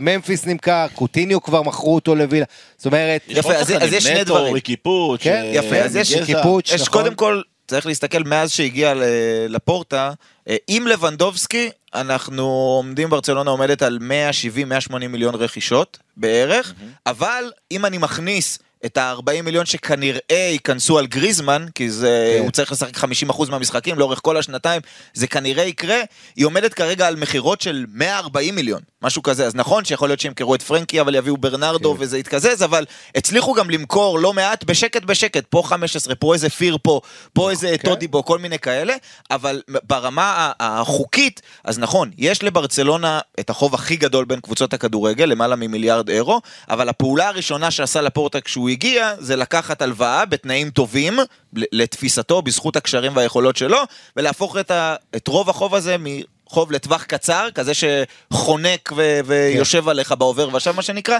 לטווח ארוך. אז עכשיו, בעצם... אה, אה, לברצלונה יש את אותו חוב, זה לא שהוא נעלם, אבל כל שנה, בעיקר בליגה הספרדית, וזה חשוב לדעת, אומרים מה הוא עושה, מה הוא עושה שם עם, ה, עם הכסף, הליגה הספרדית היא אולי הליגה הכי קשה, הכי strict מבחינת המספרים, בליגות אחרות לא יושבים עליך כן. עם התקרת שכר ועם ההוצאות וההכנסות וכולי. אז אותה פריסת חוב, היא נכנסת. כמה שאתה צריך להחזיר השנה, זה נכנס לתחשיב של כמה כסף תוכל להוציא, וכמה כסף... משכורות. אה, אה, משכורות וכולי, וברצלונה, כמו שאמרתם, הזכרתם פה את, Six- את Sixth Street, השבוע אמור להיחתם. המשך ההסכם, נגיד, נקרא לזה ככה, 25% מתוך זכויות השידור ל-25 שנה קדימה, בסכום כולל זה יהיה של 500 מיליון אירו, לא הכל כמובן הולך לרכש, כשלברסה יש אפשרות אה, לקנות את זה בהמשך וכולי, אבל אני אומר, כן. עכשיו, אנשים אומרים איך זה יכול להיות, אז עכשיו, לעונה הזו, בסוף החודש, יסכמו בליגה הספרדית ו- ויקבעו את תקרת השכר, והאם יש סנקציות, אין סנקציות וכולי, בברצלונה כנראה יודעים שלא יהיו סנקציות, אחרת הם לא היו מחתימים את נכון. ההחתמות האלה. אז, אז יש הוצאות, ו- אבל גם יש את אותן הכנסות, ואני רוצה להגיד עוד משהו, אני לא פוסל את זה שאנשים אומרים, ברצלונה מוכרת את העתיד שלה וכולי, לא. זכויות שידור לליגה הספרדית הן נדבך מסוים בתוך ההכנסות, יש זכויות שידור של ליגת האלופות, שאי אפשר לפסול, יש כמובן קהל, יש חולצות, ולפי מה שברצלונה הציגה לפני ההצבעה, לפני שנתנו לסוסיוס להכריע, אותם 25% מתוך זכויות השידור של הליגה הספרדית בעונה, בעונה אחת, זה 5% מכלל ההכנסות של ברצלונה. כן. אז לעשות את הסיכון הזה על 5% מכלל ההכנסות, בשביל היכולת להעמיד קבוצה כמו, נראה, ש- כמו שנראה שמעמידים, כן. בעיניי זה נשמע כמו משהו שהוא, וזה גם לא חתונה קתולית, שהוא לגיטימי. ל- לצאת מ- כן, זה, זה הכי. חשוב. אה, כ- תראה, אני חושב שיש פה גם עניין שעוד שני, כמה נקודות. אחד זה טיימינג. אה, ברצלונה משנה את פניה. יש הבדל בין להחתים את לבנדובסקי אחרי משא ומתן מתיש בשנייה האחרונה של חלון העברות, חודש אחרי שכבר התחילה העונה, אה, ואז תוך כדי תנועה לשלב אותו ואת רפיניה, לעומת מה שעושה ברסה זה להחתים אותה מוקדם, בתחילת יולי יחסית, או עד אמצע יולי. אה, זאת אומרת, הרי לבנדובסקי ממריא למיאמי, עובר איתם קדם עונה מלא. זה נותן לצ'אבי כלים הרבה יותר טובים לבנות את הקבוצה כבר עכשיו בקדם עונה, ו- וזה מאוד חשוב למאמנים, אם תדבר, מאמנים כמו יורגן קלופ, טוחל ואחרים, תמיד שמים דגש, אומרים, אני חייב את הקדם עונה בשביל להנחיל לשחקנים 30, אתה יודע, 50% מהעקרונות שלי שיבינו את הכדורגל, בגלל זה גם קלופ מחתים מיד את נוניאז ותמיד את ההחתמות שלו מגיעות מוקדם, כי הוא מתעקש על זה, אז הטיימינג של ההחתמות פה של ברסה, בהחלט מעורר אופטימיות מבחינת האוהדים שלה. דבר שני, האיזון בין ותיקים למבוגרים, אז אתה יודע, גם נכון, אתה יודע, עשיתי לי רשימה, לא הכנתי את זה, אני אפתח פה את הפתק, אבל זה פתק בטלפון, כמובן. רפיניה הגיע בין 25. הסתכלתי, על- תסתכל על ההרכב האידיאלי מבחינת כן. אה, צ'אבי, יש לך את טרשטגן, ההגנה היא קצת יותר ותיקה, טרשטגן בן 30, אספיליקווטה 33, אבל אראוחו 23, קונדה אם יהיה 23, עם ג'ורדי אלבה 33 או מרקוס אלונסו 31. בוסקט מצד אחד 34, אבל פדרי 19. וגבי? אם זה יהיה פר... פרנקי, וגבי כמובן שעוד יותר אה, לוקח את הממוצע למטה.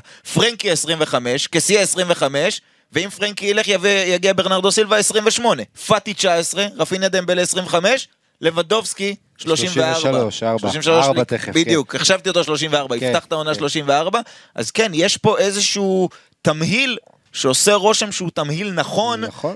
מבחינת ו- וזה גם השילוב עובד הזה. בריאל מדריד, שאנחנו רואים את המבוגרים בקישור, הצעירים, אה, אתה יודע, זה אחד הדברים שהצליחו בריאל מדריד כל כך.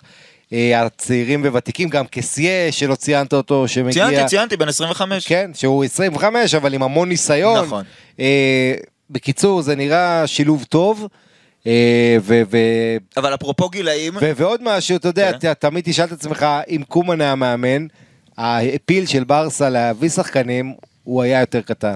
לצ'אבי יש את הקסם הזה, בתור זה עובד מישהו היה לשני, הצ... כשחקן. לשני כן, הצדדים. מצד אחד, כשיש קומן אז אתה מרגיש כאילו, הוא, הוא לא בא ודופק על השולחן ואתה כן. מביא לו. מצד שני, כשצ'אבי בא ומבקש, הוא גם, כמו שאמרת, מפעיל את הקסמים שלו, כן, ו- כדי ו- להביא את אותם שחקנים. זה ועדיין- יותר מפתה מטלפון מקומן היום, אין מה לעשות. ותמיד יש את אפקט האחרונות, מה שקוראים לזה, קומן היה בלם מיתולוגי, אתה שחקן אגדי, אבל מה לעשות, שחקן שגדל היום לא יודע מי זה קומן. כן. אז הוא כן יודע מי היה צ'אבי, כי צ'אבי שיחק רק עכשיו בדור האחרון. אז גם העניין הזה, אתה יודע, אין מה לעשות, זה- העולם שייך לצעירים פה, ובייחוד בכדורגל. אז צ'אבי מהלך קסמים פה, וגם לפורטה, והולך להיות לנו, תשמע, עונה מרתקת. ניסים, בוא נדבר על אה, אורך החוזה, כי דיברנו בדיוק על אה, גילאים או גילים. האקדמיה אומרת שצריך להגיד גילים, אבל. אני אשאר עם גילאים, כי זה נשמע פשוט הרבה יותר טוב. כמו שקסיה, קסי, קסיה, יישאר עם קסיה.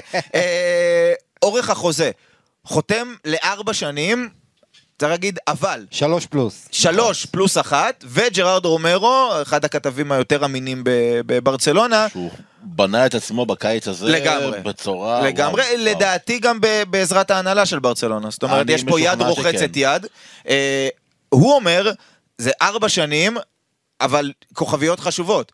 האחת, השנה האחרונה היא אופציונלית. ב', אחרי שנתיים אפשר לפצות את לבנדובסקי ולחתוך את החוזה נכון, לגמרי. נכון. וג', הוא מרוויח, ירוויח 9 מיליון אירו בשנתיים הראשונות, 9 מיליון אירו נטו, שזה 3 מיליון אירו פחות ממה שהוא היה מרוויח בביירן מינכן, אבל בשנה השלישית והרביעית אפילו הסכום הזה יורד, וזה קצת מוביל אותנו לשם שדיברנו עליו הרבה בפרק הקודם. אנחנו מדברים כמובן על פרנקי. לא, לא, אז? על מתאו אלמן. אלמן. תראה, א', אלמן עושה פה, דיברנו על זה ש- הרבה, פרק קודם, עבודה אדירה. עכשיו, לעשות חוזה מודולרי הפוך, שההכנסות שלך יורדות עם, אה, בסוף החוזה, זה משהו שאני לא נתקלתי בו הרבה זמן. זה יפה גם שאם זה, אתה יודע, אנחנו מתבססים על הדיווחים האלה, אבל שוב, ג'רארד רומרו הוא אמין. אה, יפה שגם לבנדובסקי, שדיברנו על כמה הערכה חשובה. לו, שוב, שוב, זה framing, זה המסר. אנחנו הולכים לשפיות כלכלית. זה המסר פה.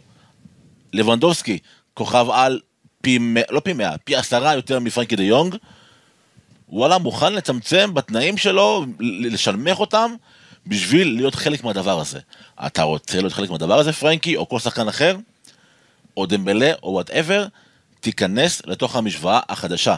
נגמר עידן ברטומאו, נגמר כל שחקן שמגיע מקבל 30, 40, אה, 20 אה, מיליון אירו, שפיות כלכלית. הבנייה הזאת, הזו, המודולריות של חוזה לשנתיים, ואז אה, אה, שכר מקוצץ, ואופציית יציאה, אתה יודע, זה- ווין ווין סיטואשן לכולם, כי לבנ- לבנדוסקי, אם יוכיח את עצמו, וייתן פה שתי עונות מצוינות, יכול להיכנס שוב לשולחן הדיונים ולהגיד, אוקיי, בואו נפתח את זה אולי ותנו לי נכון. אחרים. ואם לא ילך לו, יגידו לו, תודה רבה על השנתיים האלה, שעזרת לנו ב-XYZ, תודה ולהתראות. כנ"ל דמבלה. הוא רצה חוזה לחמש שנים, קיבל שנתיים. זו שפיות כלכלית עם, עם הבנה שהחוקים משתנים, ואני חושב, דבר שלא דיברנו עליו, אה, אני חושב כמעט פה, ב-2024-2025 אירופה משתנה. ליגת האליפות משתנה. הפורמט החדש, זה לא 32 משחקים, אה, קבוצות, סליחה, זה 36. זה לא בתים, זה המודל השוויצרי. מה זה אומר? לפי דעתי, א', לא, א' כל יהיו יותר משחקים, וב' משחקים יותר קשים. צ'אבי רוצה, אמרת פרק שעבר שזה קלישאה, שתי שחקנים על כל עמדה. לשם הטופ האירופי חייב לכוון. כי לשרוד בליגה, נגיד בפרימייר ליג, עם סגל מדולל, יהיה קשה מאוד במ- במודל הנוכחי, עם אה, גביע העולם וקורונה, אבל גם עוד שלוש שנים במודל החדש, שבו צריך להתחיל, להתחיל להתרגל לעובדה שהסגל רחב, ויש אה, 50-60 משחקים בשנה, וחייב לעשות רוטציות. אז אה, אני חושב שהלמן ולפורטה קוראים את השוק ומנתחים את הענף בצורה כמעט מושלמת. והחוזה של לבנדובסקי, וביחד עם החוזה של אה, דמבלה, זה שתי גושפנקות שאומרות, הכדורגל משתנה, העולם משתנה, המועדון הוא הסופרסטאר, ואתם חלק מהתופעה הזו שנקראת ברצלונה, ריאל מדריד, whatever. ו- וזה מראה לך על הקו שאיתו ברסה תמשיך. גם אם עוד שנתיים היא תצא מהחובות ותהיה מועדון, שוב, בריא לחלוטין, בתחושותיי, זה מה שנראה. חוזים מודולריים, שכר בסיס יחסית נמוך, הישגים לפי, אה, כספים לפי בונוסים לפי הישגים, והרבה נקודות יציאה וכלכלה בר קיימא. לבטל, אה, בוא נדבר רגע על שאלה שהיא כאילו, שוב, זה כאילו obvious, כי אתה אומר זה לבנדובסקי וזה, וזה ברצלונה וזה צ'אבי, אה, אבל על, על מידת ההתאמה, כי יש הרבה אוהדים, אתה יודע, גם שלא רואים הרבה כדורגל גרמני ונחשפים ללבנדובסקי בעיקר כשזה בליגת אלופות, גם שם הוא נותן כמובן את המספרים, אבל תוהים האם אה, אה, לבנדובסקי הוא החלוץ המתאים לברצלונה, כי חלוצים קודמים שהיו, הזכרנו פה את, את טוב אה, דוד ויה וגם לואיס סוארס, הם חלוצים בסגנון קצת אחר. נכון. האם זה יתאים גם התקפית אה, וגם הגנתית, ואני אוסיף על זה גם... כמה שערים הוא ייתן? זה, ההימור, זה ההימור בסוף. אה. אבל האם, צ'אבי רוצה אותו, אז אנחנו יוצאים מנקודת הנחה שזה אמור להתאים, אבל האם אתה רואה עין בעין את ההתאמה הזו לכדורגל של ברצלונה ושל צ'אבי? אני חושב שהגדולה של לבנדובסקי זה שהוא אה, חלוץ אה, הכי שלם בכדורגל אה, בשנים האחרונות. זאת אומרת, אתה יודע, הוא, הוא עושה הכל והוא כובש. אה, זה נראה קל ולכן אולי לא מעריכים אותו, אבל אה, אתה יודע, הנתון של לבנדובסקי שבולט זה שהשערים שלו כמו רונלדו, אתה יודע. אנשים שלא אוהבים כדורגל ורואים פתאום את אה, משחק כזה, ליגת אלופות גדול, ואז אומרים, מה, רונלדו דוחק ואתה מתלהב וזה, הם לא מבינים מה זה בעצם כל העבודה של חלוץ, שזה בלי כדור, שזה לעבוד על המגן, מהדקות הראשונות לשדר כאילו אתה הולך ככה, בשביל פעם אחת ללכת מאחוריו, כל התנועות הקטנות, ולבנדובסקי, הוא חכם, הוא יודע לפנות לעצמו שטחים. העניין הוא שבביירן מינכן היה לו את מולר ואת השחקנים קימיך ואחרים שהכירו אותו בעיניים עצומות. ייקח לו קצת זמן עד שליצור את התיאום הזה עם השחקנים. אז קידם- אבל, כן. אבל אני חושב שהוא חלוץ, אה, אה, שאתה רואה בנתונים, אה, 33 גולים מה-35 שלו בליגה היו מהרחבה, אה, אבל בצורה מגוונת, ראש, שתי רגליים. שתי רגליים, זה מאוד חשוב. נכון. רגל שמאל אצלו היא רגל שמאל מאוד מאוד מאוד טובה, טובה. לא רק בכיבוש שערים, נכון. גם ביצירת מצבים. הסתכלתי, אני תכף אה, אוסיף עוד, אבל כמה מהמצבים שהוא יצר העונה, ולאו דווקא נגמרו בבישול, אה, אה, טאץ' מאוד עדין גם נכון. ברגל שמאל, קרוסים קבוצתי. כאלה עדינים, כן, כן. מדויקים מאוד, אז נכון, לא תמיד, כמות הבישולים שלו היא לא אה, אדירה בכל עונה, אבל הוא יוצר הרבה מצבים גם לחברים שלו. צריך לזכור בהקשר הזה שכמובן יש את הליגה, אה, והליגה הספרדית היא ליגה אה, עם הכי מעט גולים מהליגות הגדולות. או, זו ואני נקודה לא אומר מעניינת. את זה, והוא בא מהליגה עם הכי הרבה גולים, נכון. הליגה הגרמנית, לליגה זה הכי לא לרעת קשוחה. הליגה הספרדית, לא, אני בדיוק. אומר את זה כי הקשיחות ההגנתית, יש לך צמדי, היום צמדי הבלמים הכי טובים הם בספרד, אה, למרות שהעונה הזו זה משתנה, אתה יודע, הרבה כן. עוזבים, אבל בשנים האחרונות היה לך צמד בלמים אדיר, בוויה ריאל, בסביליה, בכל, גם הקבוצות דרג שני, זהו, גם הסגנון... אה, בלבאו כמובן. זה גם עניין שהוא סוג של אתגר עבור אה, לבנדובסקי בעיניי, כי הליגה הגרמנית היא ליגה הרבה יותר פתוחה גם בקבוצות כן, הקטנות. בעבר, בעבר הליגה הספרדית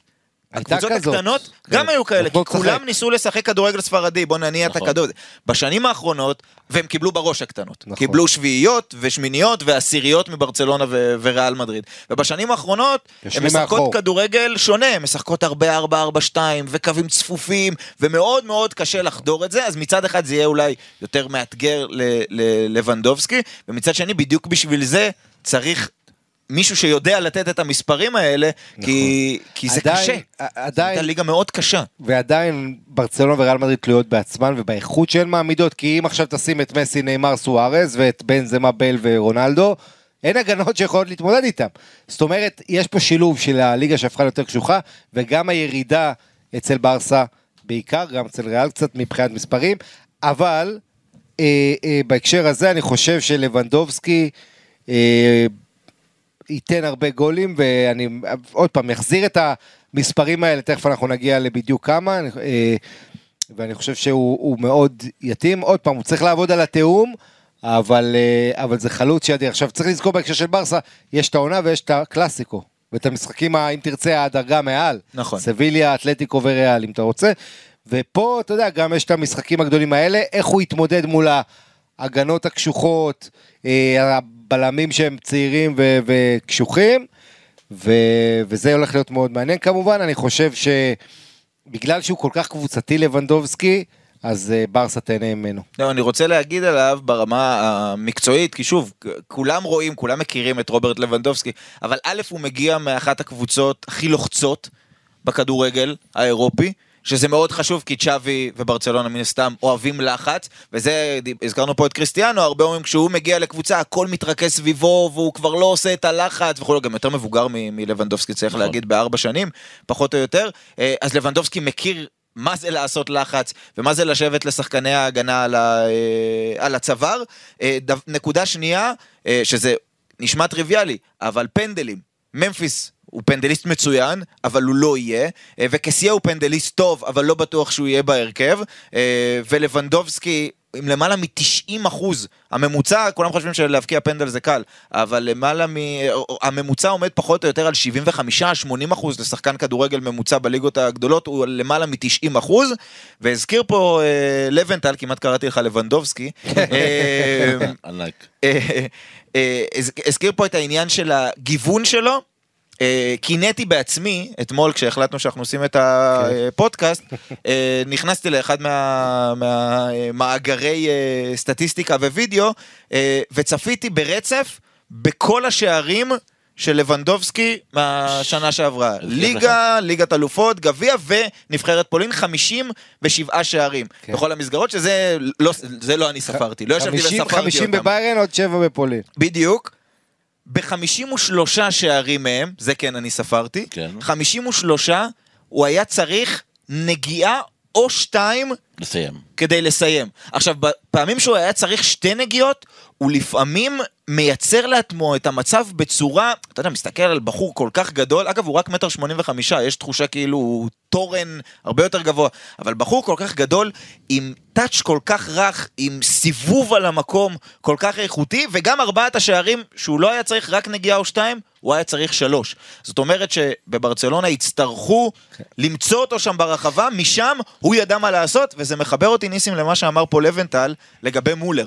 מולר העלה פוסט פרידה באינסטגרם מלבנדובסקי, רצף כזה של תמונות ביחד, אחת התמונות, פוטושופ גרוע אבל מצחיק, לבנגולסקי. של אה, סקוטי פיפן עם הפרצוף של תומאס מולר, ענק. ומייקל ג'ורדן מחבק אותו עם הפרצוף של לבנדובסקי. ענק. זה חתיכת מסר. זה חתיכת מסר. וזה מסר נכון. והש... בדיוק, ברמה המקצועית, מי יכול להיות, ואולי זה לא מישהו אחד, אבל מי יכול להיות, או צריך להיות המולר של לבנדובסקי בברצלונה? אמ, אני לא לא חושב שיהיה מולר בברצלונה, כי ביירן ברוב הזמן, גם תחת פליק וגם תחת מאמנים אחרים, שיחקה, שוב, ברוב הזמן 4, 2, 3, 1, ומולר היה בעצם הסוג של 10, ראונד טיוטר, איך שתקרא לזה, שעושה מה שהוא רוצה במרכז של מול, מול הרחבה ובחופשיות מוחלט, מוחלטת, בברסה לא יהיה את זה ככל הנראה, זה יהיה 4, 3, 3 קלאסי, אולי התאמות, אולי פדרי, פדרי יהיה פעם מתחת לחלוץ, דברים כאלה, אולי, אולי פבלוטורה. זהו, פדרי זה שם ש... שלדעתי יכול אבל- מאוד להרוויח אני רוצה מההגעה להגיד הזו של משהו לבנדובסקי. שיישמע אולי מצחיק. כי רוברט למנדובסקי, שלוש- 375 משחקים במדי ברי מינכן, 344 שערים, 72 בישולים, אוקיי? ואיכשהו, וכמובן ליגת האלופות, ואני חושב שיש פה, כן, שמונה זכיות בבונדסליגה, איכשהו, זו שנות מבחן ללבנדובסקי, ואני אגיד כן. למה.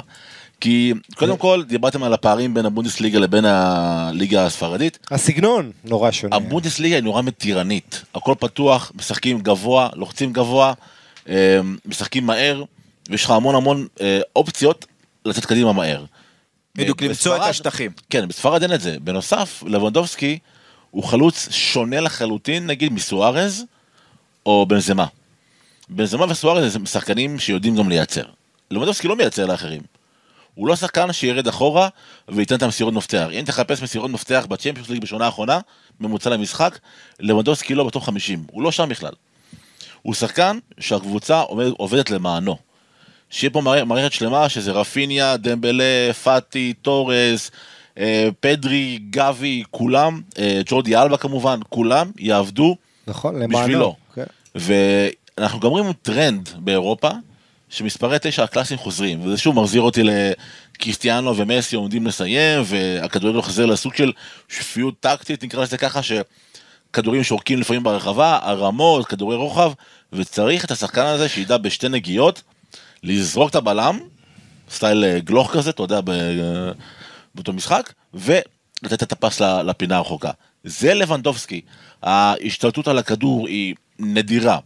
החדות, ההבנה איזה תנועה הוא אמור לעשות ברחבה. הוא חלוץ רחבה קלאסי, וזה די שונה מהחלוצים האחרונים שהיו בברסה.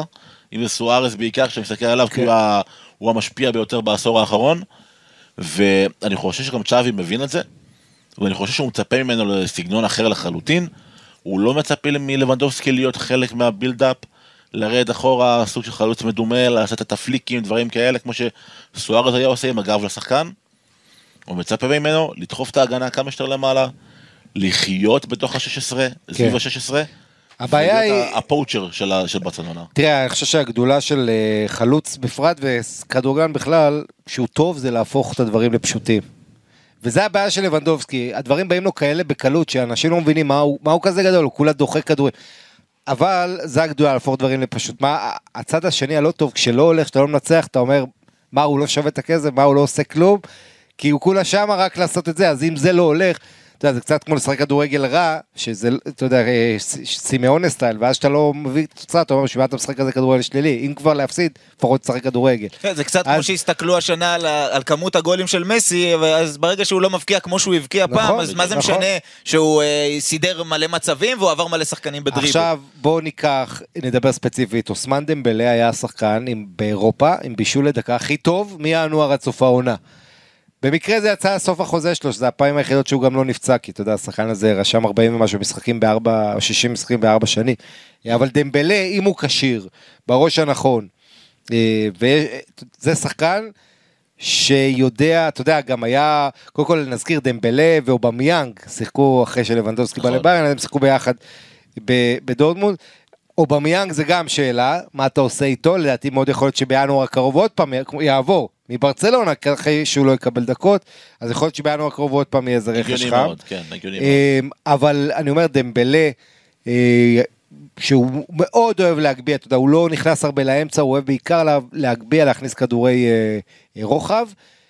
אחד השחקנים החשובים לפריחה של לבנדובסקי, אה, כמו שאתה הזכרת, את פדרי, להפוך את דמבלה, הוא כבר, בלעדיו הוא היה כבר מלך נכון. הבישולים של הליגה הספרדית, וצריך הס- להפוך אותו למלך הבישולים בפער. נכון. ובדיוק, ומי היוצר השני בברצלונה? אח- עזוב את רפיניה, אני שם את רפיניה בצד, זה סיפור אחר, כי אנחנו גם עוד לא יודעים איך רפיניה כן. ישתלם, אבל ה- היוצר השני, או המבשל השני, מי שתראה בכל הנתונים. ג'ורדי אלבה. כן. וג'ורדי אלבה למסי, שהוא, אתה יודע, וגם לבנדובסקי, אגב, ג'ורדי אלבה, העונה היה עם הכי, העונה עם הכי הרבה בישולים שלו, למרות שמסי לא היה, עכשיו תוסיף לו את לבנדובסקי. כן, ו- וגם מסירות מפתח, ואני חושב שלבנדובסקי עם כל התנועה בלי כדור, אלבה עם החוכמה שלו, אה, הולך להיות מאוד גם כן חשוב. אני לא יודע כמה אלבה בגיל הזה, הוא רץ כל כך הרבה בקריירה. בדיוק בגלל זה רוצים מישהו כמו מרקוס אלונסו, שהוא אולי סגנון נכון. כזה התקפי שיעלה עד הסוף, אבל שייתן לו גיבוי, שייתן לאיש לנוח. אז זה, אז זה גם צריך, אבל בסך הכל, אה, אני, אני רואה את זה, ברסה של העונה הקרובה חוזרת ל-90 שערים ככה בליגה, לא? הגענו? לשלב, אז בוא, בוא, אה, לבן אתה לוקח אותנו לשלב ההימורים. עזוב 80. רגע את ברסה כברסה. ניסים, כמה גולים בליגה, אתה אומר וואלה, זה- כמה אתה מצפה? תראה, אתה מצפה ל-20 גולים לפחות. 20 לפחות. זה מעט, לא לבנטל? 20 במינימום. אה, אבל אתה מסתכל על השחקנים שהגיעו, שיצאו מהפונדסליגה, לוקה יוביץ' קרא שם רשתות, הגיע לריאל, מי זה בכלל?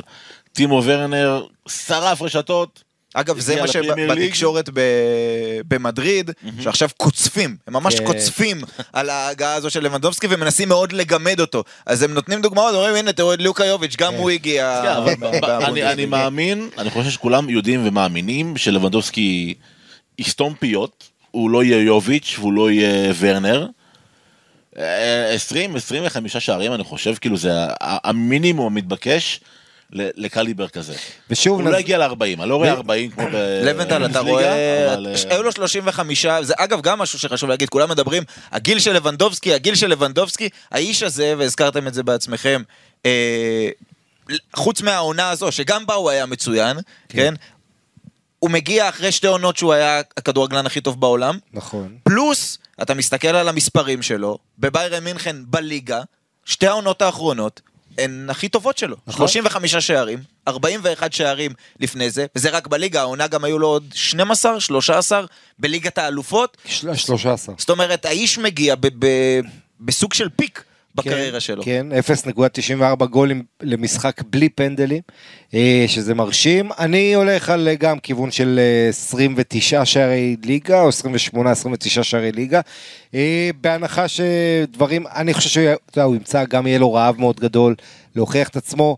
אה, התחלה לברסה יש משחקים, ראיו בבית, אתה יודע, משחקים שיכניסו אותו לעניינים.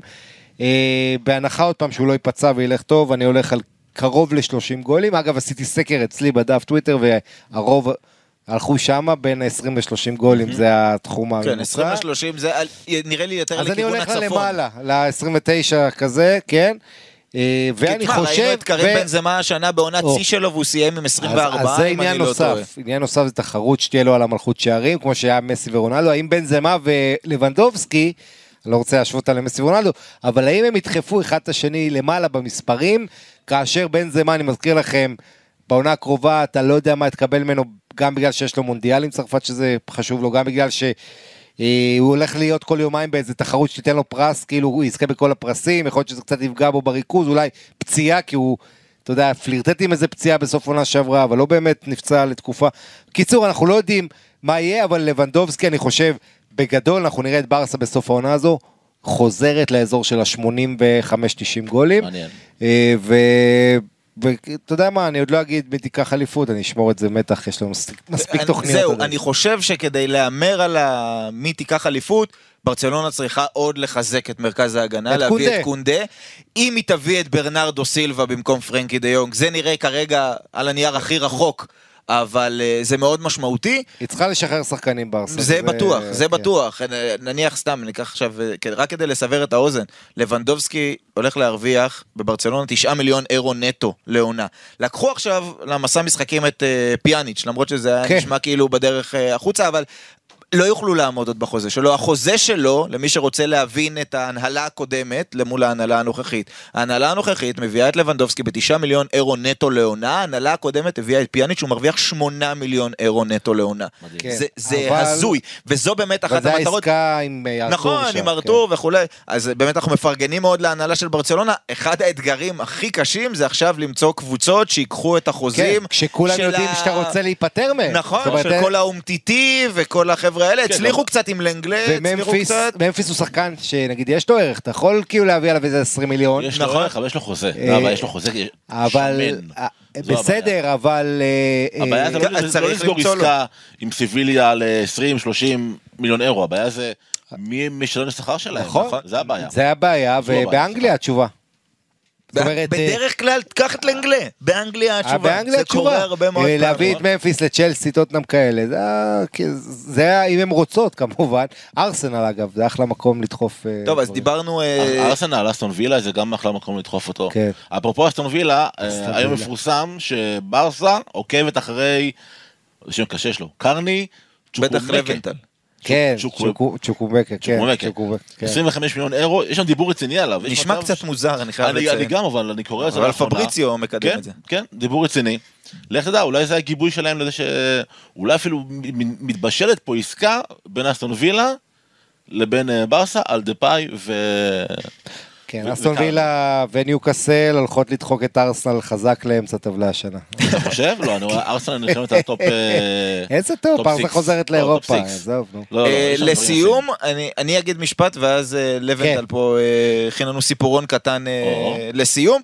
אני רק אגיד שההגעה של לבנדובסקי, הרבה פעמים כשמגיע כוכב גדול. אז מה, בשיח בשיח האוהדים, מה אוהבים לשאול? האם הוא שובר שוויון? אז לבנדובסקי בליגה הספרדית, כרגע אנחנו נתמקד ב- במאבק הזה, אני תמיד אומר, כדי שיבוא שחקן שהוא שובר שוויון, צריך להיות שוויון, כן. נכון? אין שוויון. אין שוויון. ריאל מדריד התחילה את הקיץ הזה בי פאר, גם בלי שהיא מביאה את מה זה אין אמבפה. שוויון? אם מסתכלים על החצי שנה האחרונה, יש שוויון. כן, אבל ריאל מדריד... לא, לא. מה לא, לא, אם חצי שנה האחרונה... אה, זה לא, אתה לא, מה, אתה לא, זה לא עובד ככה בכדורגל. ברור נכון, שלא. כי ריאל מסתכל כבר על הייתה עם הפער שלה, זה משפיע מן הסתם. אתה מסתכל על תראה, מה שעשה ה- צ'אבי מאז שהוא הגיע, הוא הרים את ברסה בכמה רמות. תראה, יש את הדיבור הזה בכדורגל תמיד, עונה שעברה עשינו 32 נקודות כמוהו, מאיפה אתה מביא, השנה אתה סוגר את הפער. הרבה פעמים זה דיבור שהוא פופוליסטי. תיקח דוגמא את מאצ'סטר יונטד, סיימה לפני שתי עונות מקום שני, ליברפול בקושי גירדה מקום רביעי, אף אחד בכלל לא זוכר את זה. כי זה היה איזה פלוק, איזה סטייה. זאת אומרת, הרבה פעמים זה תלוי מה יש לך, איך אתה מתכונן לעונה, ואני חושב, אה, אה, הפערים בין ברסה לריאל אולי לא, היו- לא היו ענקיים, אתה יודע, את כל הקלאסיקו המתעתע הזה, אבל בסוף ריאל מדריד מסיימת בצורה עם המון ביטחון, עם תחושה שיש לה פתאום יורשים לקזמיר קרוס מודריץ', שבין זה מה בשיא שלו, ועם גביע, אתה יודע, ליגת אלופות שאף אחד לא ראה, ומביאה את רודיגר, ומצפה מרודריגו להשתפר. אה, ריאל בתחושות טובות, נכון, יש שם הרבה הרבה סימני שאלה אם אתה מביא תחליף לבן זמן, אני חושב שהם צריכים. חייבים. את האנקונקו הזה, שעכשיו ביירן לדעתי צריכה אותו. שאלה טובה, עכשיו תשים לב מה קורה בליגה הספרדית, יאגו אספס, גם כן בגיל הזה, אה, בן זמה, לבנדובסקי, אמצע שנות השלוש, כן, העשור הריב- הרביעי לחיים, אה, פתאום נהיו כל הסקוררים שם, אה? כן, אז אולי אני- נחזיר את ארי צדוריץ. הלוואי. אז אני, אז אני רק אומר שלבנדובסקי הוא לא שובר שוויון בליגה הספרדית, אבל לפחות בחלק ההתקפי הוא יוצר שוויון. וליצור חושב- שוויון עם ריאל מדריד, לפ... גם אם זה רק בחלק. ההתקפי, כן. זה מאוד משמעותי. אני חושב שתודעתית, נכון לעכשיו, ברסה נמצאת במקום הרבה יותר טוב מריאל מדריד. עכשיו, אה, אה, תודעתית, תודעתית. אבל לא בטוח שמקצועית, והנה יש ביום שוב, ראשון גם אה, אם בבוקר אתה מחתים קלאסיקו, את וכבר... ספיליקווטה וקונדה ואלונסו, אתה מייצב את ההגנה. ואתה צריך לחבר אותם נכון ולשלב לעכשיו, אותם, תראה, זה לא המכונה הרצה של ריאל. לא רוצה לקנות שחקנים, אני מאמין שהם יקנו לפחות שחקן אחד, אם ימכרו את בורחה מיורל, אבל אתה מסתכל על, ה, על הסגל, יש לך היום בברסה 6-7 אופציות התקפיות נהדרות, בריאל יש לך 2, 2 וחצי, 3, רודריגו, אם, אם הוא באמת השנה יתפוצץ. יש שם בעיה בריאל, ריאל קצת ישנים על האף, ואני... התקפית, אני... אני כן. חושב שהם בבעיה לקראת העונה הבאה. כן, תראה, הרבה פעמים גם יש את הקצת סוב הזה, אבל צ'ואמני, שוב, אתה יודע, אנחנו... צריך גם לזכור שהעונה לא- לא של ריאל, נכון, רק לעונה הקרובה. כי- לא בגלל, אבל גם אולי, כי ברסה ישנה פשוט, היא לא הייתה קיימת. ריאל כאילו נלחמה בעצמה בליגה הספרדית. כן, לוי, ואתה יודע, אוהדים של בקמפנו אה, הולכים לשיר לוי, לוי, כן. זה- הלחן אני ארגיש היחיד. בבית שם. יפה, אתה רואה, לא סתם כמעט אה, התבלבלתי. אה, טוב, בואו נסיים לבנטל. ביקשתי ממך משימה קשה. משימה קשה, כי לבנדובסקי, אמרנו, הוא לא איזה בחור נוצץ ושערוריות כן. וסיפורים צבעוניים. אמרתי לך, תביא לי איזשהו סיפור משעשע של לבנדובסקי מאחורי הקלעים כזה, שאנשים לא ממש מכירים, בשביל הניחוח כן. של הסיום. אז אה, תראה, לילה אחד עם נאמר בפריז, יש לך יותר מכל הסיפורים של לבנדובסקי בכל החיים שלו. נכון. אז אה, נכון, זה אתגר, הפולני לא משהו, אבל בכל זאת, בתח- בתחילת התקופה של לבנדובסקי בדורטמונד עם יורגן קלופ, אה, קלופ לא נתן לו לשחק כל כך, הוא הביא אותו מלך פוזנן, לא היה מוכר, ואז לבנדובסקי אמר, אתה יודע מה, קלופ, אם אני, אה, יורגן, אם אני כובש עשרה גולים באימון, אתה- בוא נעשה התערבות על 50 יורו. והוא לא, הצ- הוא לא הצליח לכבוש שבועיים ראשונים להגיע לעשרה גולים באימון, והוא שילם לקלופ את החמישים יורו. ואז אחרי זה התחיל להפציץ, וכל אימון היה נותן גם 15-20, וקלופ היה משלם לו עד שהוא אמר, די, נמאסת, אני שם אותך בהרכב, ואז הוא התחיל להפציץ בדורטמונד, וחוץ מזה, אז הוא לא היה כזה מקצוען כמו היום, אז הם היו שותים לא מעט בלילה, ומה הם היו עושים בבוקר בשביל להעלים את הריח של האלכוהול, אוכלים בבוקר מלא שום. והיורגן קלופ הוא היה שחקן, הוא מכיר את השטי- את השטיקים האלה, אז הוא בא, מרחרח אותו, אומר לו, מה, אני רואה אכלת שום טוב, אה? אז הוא קרץ לו. וזה הסיפור על אז לבנדובסקי הוא צריך. שישלמו לו כדי להבקיע כן. שערים, בברסה ישלמו לו, ועניין המקצוענות נכון. הוא כבר פתר. טוב שיש את אשתו. בדיוק. ואשתו כבר פתרה לו בדיוק, את המקצוענות, והתותח על, סקור היסטורי, מגיע למועדון היסטורי והולך להיות לנו מעניין מאוד בעונה הקרובה. יאללה, רוברט לבנדובסקי בברצלונה. היה. נשמע כמו משהו הזוי, אבל החיים אה, מפתיעים. פעם אחר לפורטה, פעם. לפורטה והלמן עושים עבודה. עושים עבודה. מעניין.